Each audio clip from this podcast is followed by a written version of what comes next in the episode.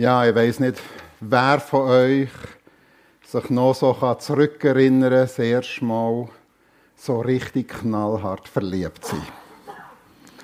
So richtig, richtig verliebt. Die erste große Liebe. Wir kennen ein Lied, ein bekanntes Lied. Dort heißt drin, die Blick hat eingeschlagen in mein Herz du hast mich zum Brennen gebracht. Getroffen von dem Stromstoß, der so gut tut, würde ich alles machen. Alles geben. Alles für dich tun. Ich lade dich nicht mehr los. Wir kennen das Lied, ewige Liebe. Aber es geht ja nachher weiter, dort hier. Doch Garantie, boah, Achtung jetzt, kann ich dir keine geben dass es für immer so wird sein. Ich weiß, Liebe kommt und geht. Wie eine Kerze schmelzt sie weg. Sie hört einfach auf oder sie haut ab. Niemand sagt, es wird Licht. Und dann noch einmal, ewige Liebe, das wünsche ich mir. Das wünsche ich dir. Das wünschen wir uns. Es geht heute Morgen darum, wenn Liebe verkümmert. Und ich rede nicht heute Morgen in erster Linie, natürlich kann man gewisse Aspekte auch auf eine Ehe beziehen, auf eine Beziehung, auf eine zwischenmenschliche Beziehung. Und vieles hat natürlich einen Einfluss, das hängt ja sehr viel grossflächig zusammen. Sondern ich möchte über ein Drama von einer Gemeinde reden. Und ihr könnt nicht denken, was jetzt kommt. Welcher Text es geht eigentlich im weiteren Zusammenhang darum, wenn der Aktionismus über ein Grundproblem hinwegtäuschen kann. Eigentlich ein relativ schwieriger Text, der mich als Pastor ein Stück weit vermehrt zum Schwitzen bringt, wenn man darüber redet, aber auch sehr viel Positives.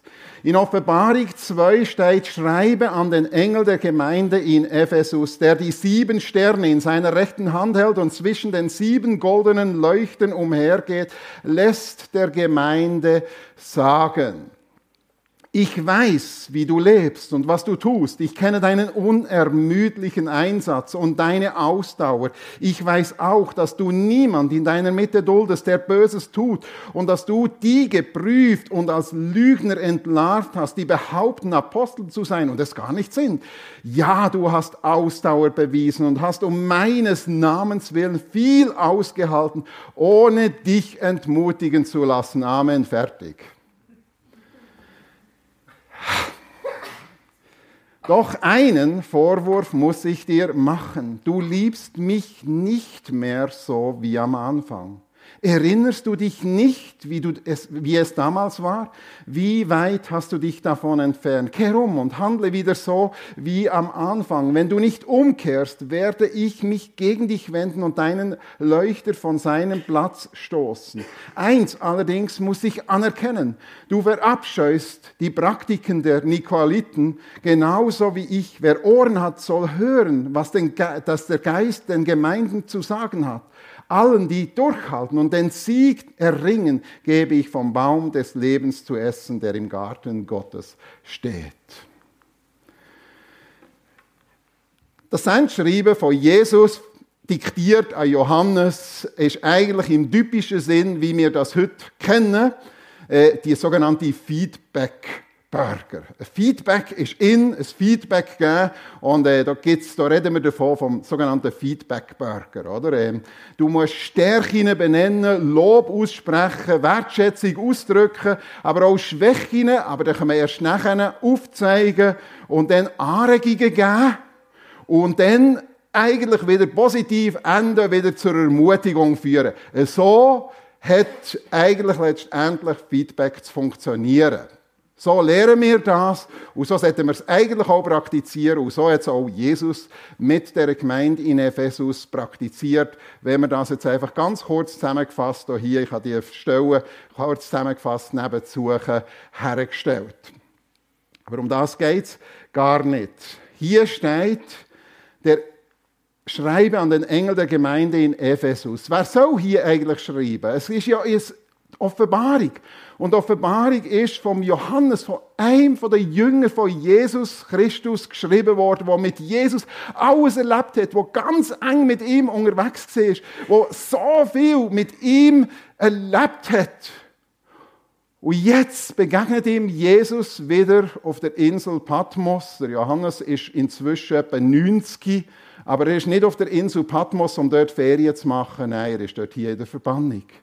Aber Jesus begegnet ihm und Jesus gibt ihm dort hier gewaltige Offenbarungen von, von ihm selber, also von Jesus, von der himmlischen Zukunft, aber auch von, von Sachen, von Gericht, die noch über die Erde werden kommen. Und er diktiert nachher auch Johannes an die örtlichen Gemeinden im asiatischen Raum Briefe, sozusagen also Rundbriefe, die verschickt werden an die Gemeinden, wo der Johannes soll aufschreiben und das tönt ein bisschen esoterisch da hier, die sieben Sterne in der rechten Hand und die sieben goldenen Leuchter umhergeht und den Boten und so weiter.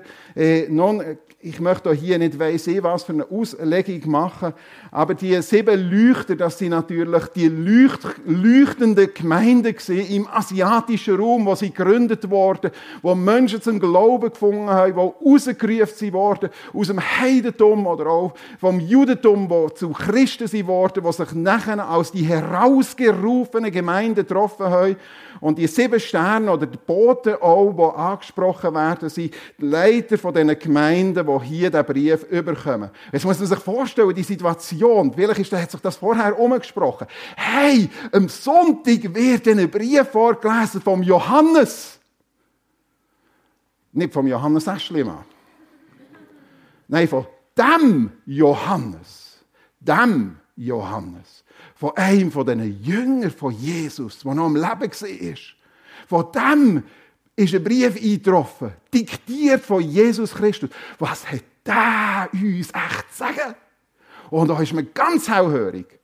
Die Frage ist natürlich, was sagt uns das heute noch? Ich halte nichts von diesen Auslegungen, die sagen, die Briefe sind alle für verschiedene kirchengeschichtliche Epochen. Nein, ich glaube, dass die Briefe auch immer wieder auch in jede von unseren Gemeinden auch zu reden haben. Hier wird schon mal etwas ganz enorm Wichtiges und auch Ermutigendes gesagt. Er, er, Jesus Christus, haltet seine Gemeinde. Er dreht seine Gemeinde. Es ist seine Gemeinde. Es ist nicht Gemeinde von Menschen, sondern seine Gemeinde. Weil er der Retter ist. Gemeinde ist nicht eine Institution, nicht ein Gebäude, nicht eine Denomination. Das ist völlig unwichtig. Gemeinde besteht laut Neuem Testament aus Menschen, die Gott rausgerufen hat zum ewigen Leben gerufen hat und ihnen die Sünden vergeben hat, wo sie das angenommen haben, wo sie ihn aufgenommen haben in, sein, in ihr Leben. Und das ist bis auf den heutigen Tag so. Aus, das ist gemeint. Und nichts anderes ist gemeint. Und er ist auch der Herr er leitet und führt seine Gemeinde. Und er dreht seine Gemeinde durch, bis er wird wiederkommen. Bis der Heilige Geist eines Tages wird weggenommen werden, bis er kommt und seine Gemeinde zu sich nimmt. Bis zu seiner Wiederkunft wird das so sein und es wird nicht anders sein. Er lebt in seiner Gemeinde. Er lebt in seiner Gemeinde. Und darum wird er in und zu seiner Gemeinde reden. Und das ist nicht nur damals so gewesen, das ist heute noch genau gleich. Der Brief ist zwar an die örtliche, ja, eine historische Gemeinde in Ephesus geschrieben gewesen, in einer grossen Stadt mit 250.000 bis 300.000 Einwohnern. Das ist, stellen wir uns vor, oder? So mein Wald, oder? 4000. Das ist eine Stadt, eine Großstadt. Und dort hier jetzt eine Gemeinde gegeben. Und diese Gemeinde hat Jesus, hat Jesus im Auge gehabt. Und zu dieser Gemeinde will er reden, wie er heute Morgen auch zu uns reden wie er immer und immer wieder zu uns reden Und er sagt, er, ich weiß, wie du lebst. Und ich weiß, was du tust. Und jetzt könnte einem ja das schon ein bisschen mal Angst machen. Schon, boah, Ich weiß, was du im Computer anschaust. Ich weiß, was du wieder mit, mit deinen äh, Kollegen oder in deiner Familie über andere geredet hast. Und ich weiß, was du gedacht hast. Vielleicht über die eigene Angehörige oder über Gemeinde. Ich weiß es. Uh, oder? Um das geht es hier nicht, oder? Das könnte einem Angst machen. Sondern es ist ganz interessant, was Jesus hier sagt, was er weiß ist jetzt mal ganz etwas anderes und das kann uns ermutigen. Ich weiß, wie du lebst und was du tust. Und dann kommt eine Auflistung von dem. Und er will seine Gemeinde ermutigen und er will seine Gemeinde, er will uns heute Morgen in erster Linie ermutigen. Genau mit diesen Aussagen. Er kennt unsere Situation. Es ist nicht so, dass Jesus nicht das sehen und darum wissen, er weiß es viel besser als wir selber. Wir sagen, ja, es ist Härteboden, wir leben in einer gottlosen Zeit, es ist so schwierig, niemand hat es so schwer gehabt wie wir in unserer Zeit. Manchmal sind wir an diesem Punkt, oh, ich muss ganz ehrlich sagen, ah ja, in den 80er Jahren, boah, da haben wir es noch erlebt, wie Menschen in Scharen zum Glauben gekommen sind. Und boah, jetzt... Er kennt unsere Situation. Ja, er kennt, wo, in welcher Situation, in welchem Jahr wir leben. Er kennt unsere familiäre Situation. Er kennt Widerstände, die wir haben. Er kennt unsere Lasten und unsere Grenzen. Auf das werden wir irgendwann dann noch in einem anderen Sendschreiben aus, äh, eingehen, wo er das noch viel deutlicher sagt. Ich weiß, ich weiß, was du zu tragen hast. Aber hier geht es noch um etwas ganz anderes. Es geht um eine wertschätzend Einsatz und Ermutigung. Ich kenne die unermüdliche Einsatz und deine Ausdauer, die guten Taten. Und denken wir jetzt nicht, ja, das ist jetzt eben genau das typische Feedback-Zeugs hier, geschwingen ein bisschen ähm, äh, Trost und Ermutigung, damit er dann nachher reinhauen kann, was äh, nicht gut ist. Nein, wenn Jesus das sagt, dann können wir ganz fest davon ausgehen. Und ich bin tief davon überzeugt, dass Jesus, ja, es steht sogar an einer Stelle, was heißt, und wenn wir irgendjemandem ein Glas Wasser geben, dass Gott das sieht und sich freut und das nicht vergisst. Gott sieht, wie manches Jahr du dich schon hier für die Gemeinde eingehst. Wie viele Hunderte, ja Tausende von äh, Stunden du investiert hast für die Vorbereitung für die Jungschar. Und vielleicht sind nachher noch drei, vier Jungschärler da gewesen. Und der Frust sitzt tief. Gott sieht das. Gott sieht deine Absicht, deinen Einsatz. Gott sieht deine Gebet und er freut sich darüber. Deine Anstrengung, auch noch, was gar nicht darum geht, es geht nicht, ich sehe die Erfolg. Er sieht unsere Anstrengung, unsere, was, was wir tun. Es geht hier nicht, ich sehe Zahlen, die du vorweisen kannst, sondern ich sehe deine Anstrengung. Ich sehe, wie manchmal du an einem Gebetsoben von der Gemeinde teilgenommen hast. Und verzichtet hast auf ein Krimi und aufs Fußballspiel. Und du bist da gewesen und du hast mitbetet. Wir haben vorhin von diesen Gebet gehört, wo doch irgendwo, und ich bin hundertprozentig überzeugt, bei Gott kein einziges Gebet vergessen wird, wo wir es dann eigentlich manchmal schon nach einer Woche nicht wissen, ah, habe ich für das betet? Nein, bei ihm nicht und die Ausdauer, die wir haben. Ich weiss, dass hier in dieser Gemeinde Leute seit x Jahren und Jahrzehnten dran sind und sich investieren seit x Jahren. Und bei jedem Frühlings- und Herbstputz dabei sind. Und so viel geben wenn ich denke, wo wir jetzt da wieder über die Budgetsachen und, und über die Jahresrechnungen nachgedacht haben, die jedes Jahr ungefähr 220.000 Franken, das wird ja irgendwo wieder das Opfer gebracht, wo man wieder auf etwas verzichtet. Und genau das, um das geht es. Und das sagt Jesus, sagt er zu der damaligen Gemeinde, und er sagt heute Morgen zu der Gemeinde in Sommiswald, du musst einfach wissen, ich sehe das. Und ich sehe auch, dass dir weit an der gesungenen Lehre festhalten. Dass ihr nicht einfach jedem, ja, jedem neuen Wellen, das kommt, wo wieder irgendwo, dass die Postevangelikalen sind, wo wir kürzlich darüber nachgedacht haben, wo irgendwo die ganze Lehre verwässern und ja, dass dann nicht auf jedes Ding auf, aufhocken und nachher davon treiben, sondern dass euch die Lehre, die biblische Lehre wichtig ist. Und dass ihr an dieser festhaltet. Und dass Jesus Christus der einzige Retter ist, der Weg, die Wahrheit und das Leben. Haben wir gehört? Ich sehe auch, dass ihr bereit seid, konfliktfähig zu sein. Missstände anzusprechen, dass das nicht alles egal ist, was ist. Die Widerstandsfähigkeit, das Böse fernzuhalten, sagt er dieser Gemeinde. Dass er, und ich sehe das auch, dass das hier auch praktiziert ist worden und wird. Aber auch das Ertragen von Leiden, von Nachteilen um des Glaubens willen. Und vielleicht denkt jetzt der eine oder andere darüber nach, ja, was habe ich für Nachteile auch schon erleben Und vielleicht ist es einfach auch genau das. Ich kann nicht die und die Ferien können mir leisten, weil ich eigentlich bereit bin, den Teil ins Reich Gottes zu geben. Vielleicht sind es ganz andere Sachen. Vielleicht ist es an einem Arbeitsplatz gewesen, wo du eine Stelle nicht hast bekommen, weil du nicht mitgemacht hast, irgendwo zu beschissen oder was weiß ich was.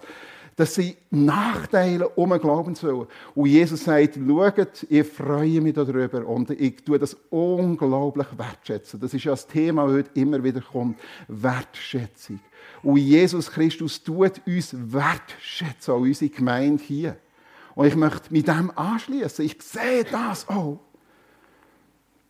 Ich weiß, wie du lebst und was du tust. Ich kenne die unermüdlichen Einsatz. Und das ist für mich so, da steigt ein Ballon, der wird mit Helium auffüllt. Die Gemeinde bekommt der Wanderpokal für die beste Gemeinde im asiatischen Raum, oder Ephesus.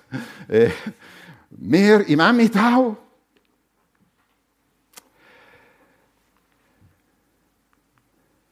Doch ein Vorwurf muss ich dir machen.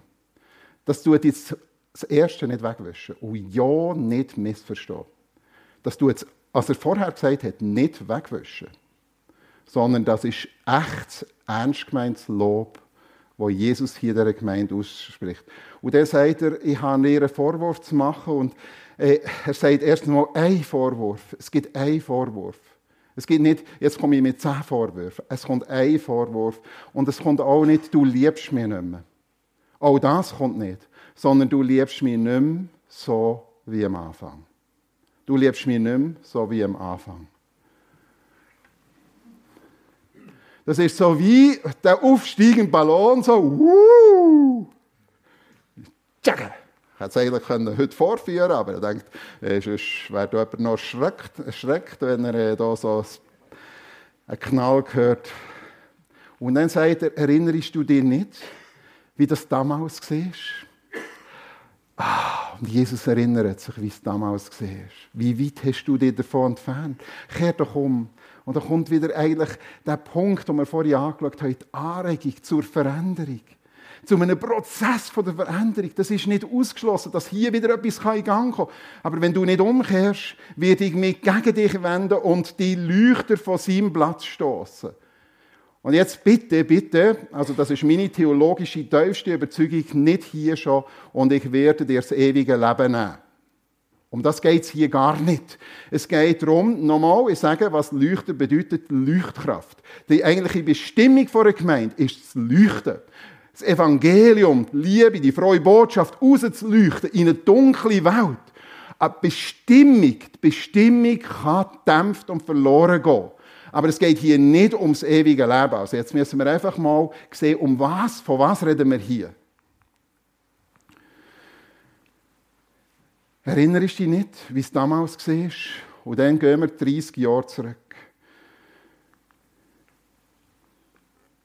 30 Jahre früher, 30 Jahre früher, hat Paulus die Gemeinde hier, genau die Gemeinde, die jetzt, 30 Jahre später, ungefähr 30 Jahre später, Jesus das geschrieben hat, was wir vorhin gelesen haben. Einen Brief geschrieben. Und er hat Folgendes zu ihnen geschrieben. Denn in Christus hat er uns schon vor der Erschaffung der Welt erwählt mit dem Ziel, dass wir ein geheiligtes und untadeliges Leben führen. Dem haut die Gemeinde in Ephesus fest ein geheiligtes und untadeliges Leben zu führen. Das ist hier auch erwähnt. Zu dem sind wir berufen worden. Ein Leben in seiner Gegenwart. Ein Leben in seiner Gegenwart. Erfüllt, erfüllt von seiner Liebe. Und dann lesen wir, ob es so war. Der Paulus sagt, und er ist begeistert. Der Paulus ist begeistert, 30 Jahre vorher. Er sagt, weil ich von eurem Glauben und eurer Liebe gehört habe, dem Glauben, der durch Jesus, den Herrn, in euch lebt und der Liebe zu allen Christen, kann ich nicht anders als Gott immer wieder für euch zu danken. Das ist völlig weg. Wow! Das ist eine Gemeinde, die Jesus Christus angenommen. Die sind brennend. Das ist, ja, da geht es nicht um Fast Food, da geht es um, ja, das geht äh, um Leute, die mit Jesus Christus Candlelight-Dinner einnehmen, Zeit haben, sich mit ihm treffen. Auf ihn hören, von ihm berührt sein, von der Liebe, von der Gnade Gottes. Weisst du noch, wie es war damals? fragt Jesus. Hey, erinnerst du dich zurück? Wir sehen, wie es war. Wir sehen, was der Paulus sagt.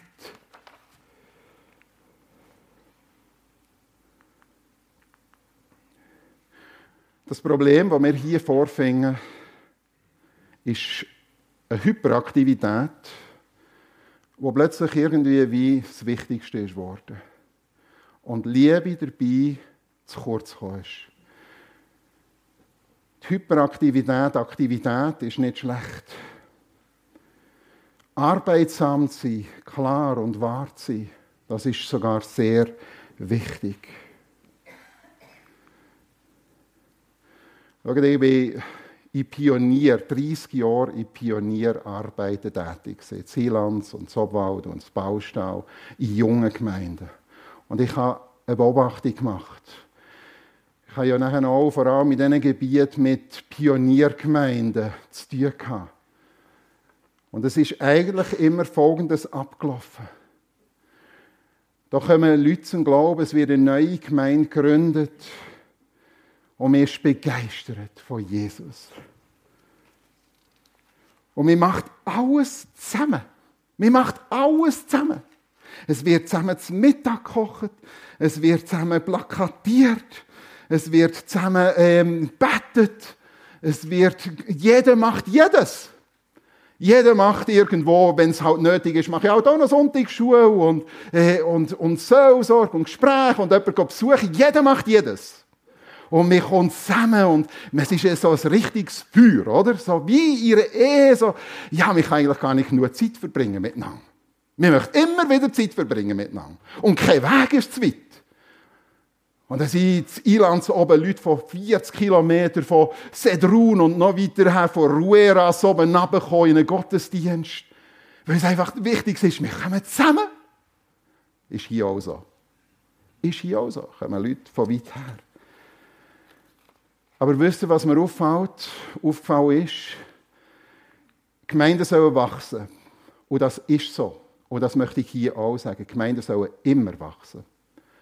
Eine Gemeinde ist auf Wachstum angelegt. Die Gemeinde Jesu ist auf Wachstum angelegt. Das muss uns bewusst sein. Dass Menschen zum Glauben kommen, dass Gemeinden wachsen. Auf das ist eine Gemeinde auf jeden Fall angelegt. Laut Neuen Testament.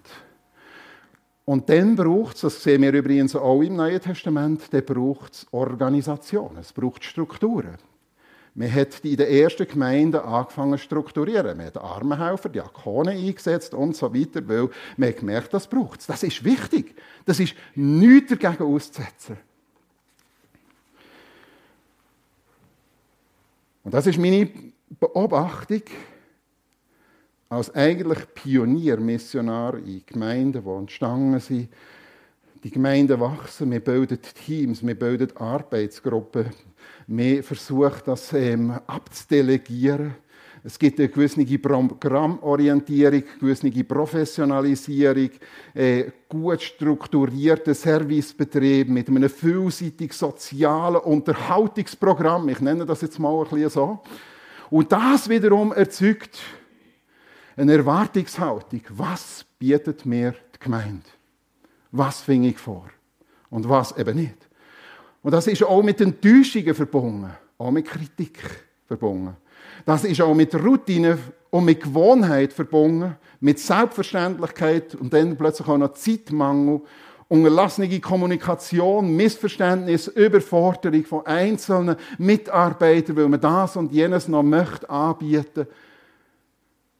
Und plötzlich merkt man, ich kann das nicht mehr anbieten. Aber das muss man doch haben, dass die Gemeinde wächst. Und das muss doch besser sein, dass die Gemeinde wächst.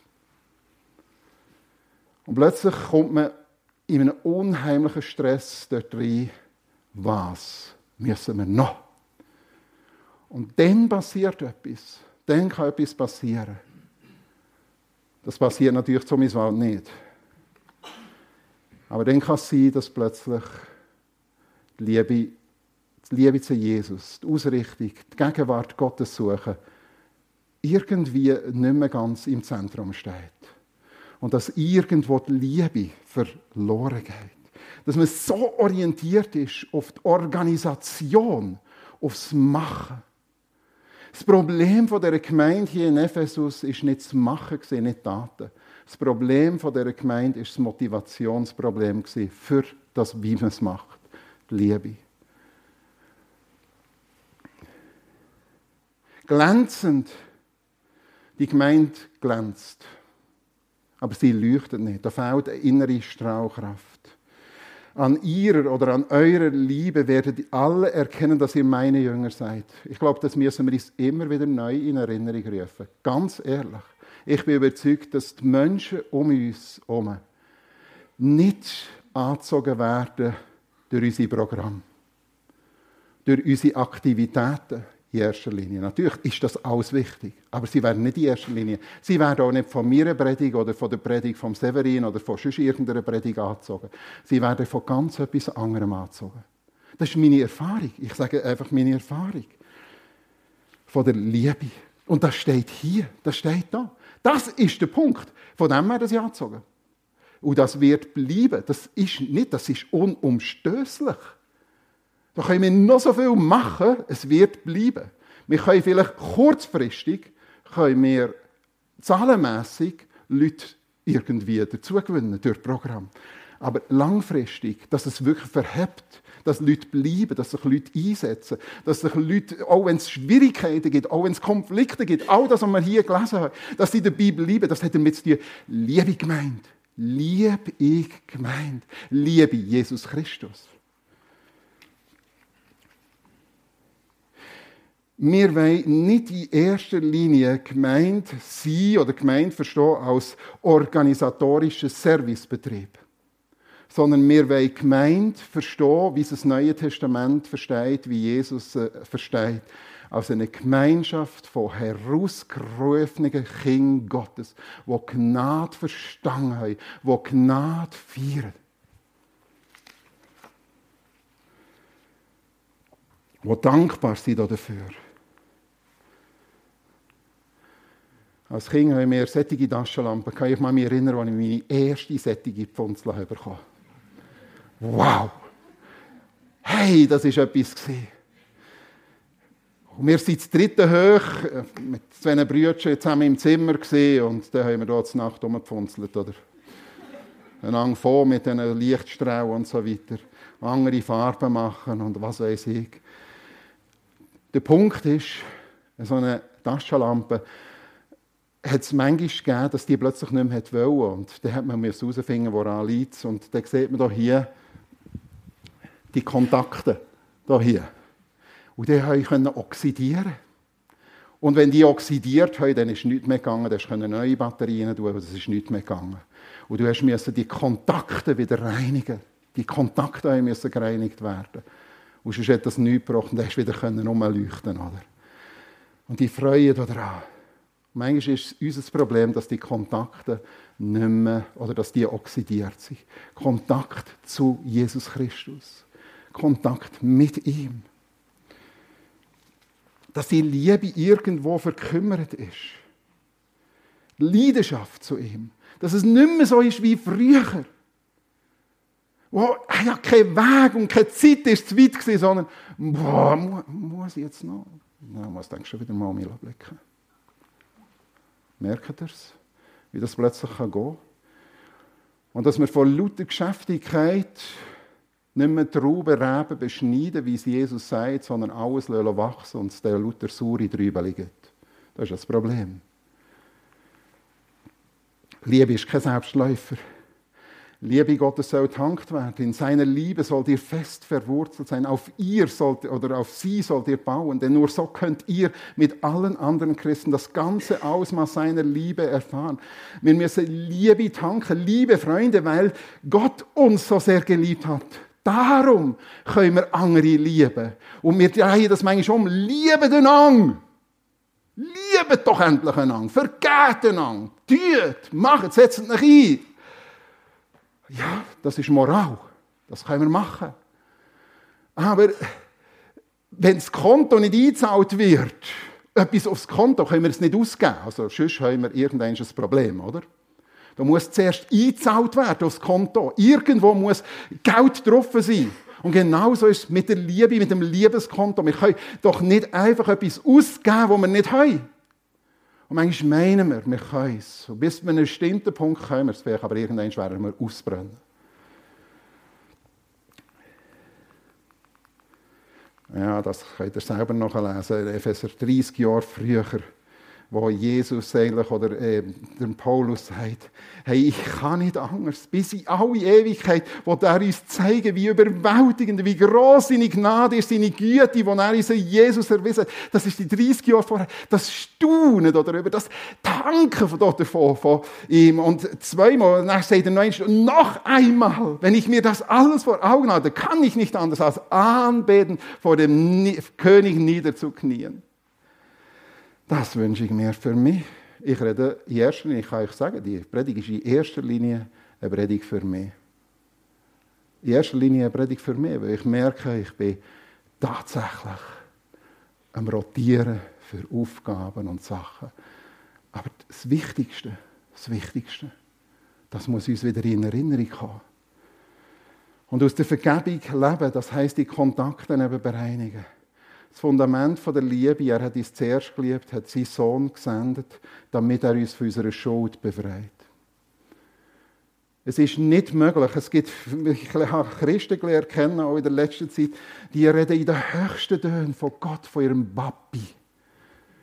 Und sie zeigen ihre Liebe durch Umarmungen. Und sie haben den Eindruck, wenn, das nicht, wenn du nicht Papi sagst zu Gott und wenn du nicht alle drückst und knuddelst und tust, dann kann nichts mehr passieren. Und dann müssen wir uns nicht äh, wundern, wenn die Gemeinden nicht wachsen.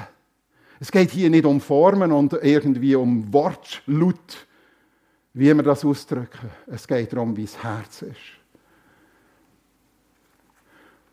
Und da spielt das andere nicht in erster Linie eine Rolle. Und abgesehen davon ist mir plötzlich aufgefallen, dass sehr viele dann davon reden, wie sie Jesus Christus lieben, aber ja, zu der Gemeinde und zu denen, wow, das ist alles so schwierige Haufen und so. Äh, und da muss ich sagen, Moment, Moment. Das Haupt und der Lieb gehören zusammen. Ich kann doch nicht sagen, ich liebe den Kopf von der Renate, aber der Rest... Pff. Nein, das geht nicht.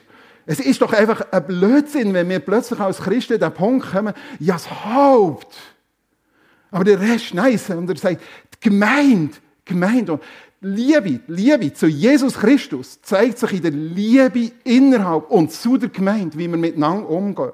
Und dann tönt das vielleicht so.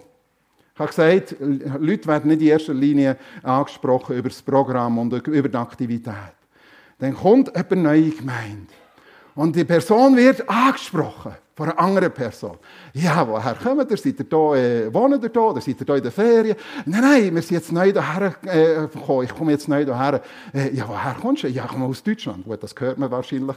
Muss man eigentlich nicht fragen. Aber, ähm, nein, mir fragt. Oder, ah, aus Deutschland. Ah, ja, das ist schon Silke. Die kommt auch aus Deutschland. Hey, Silke, komm mal, geschenkt.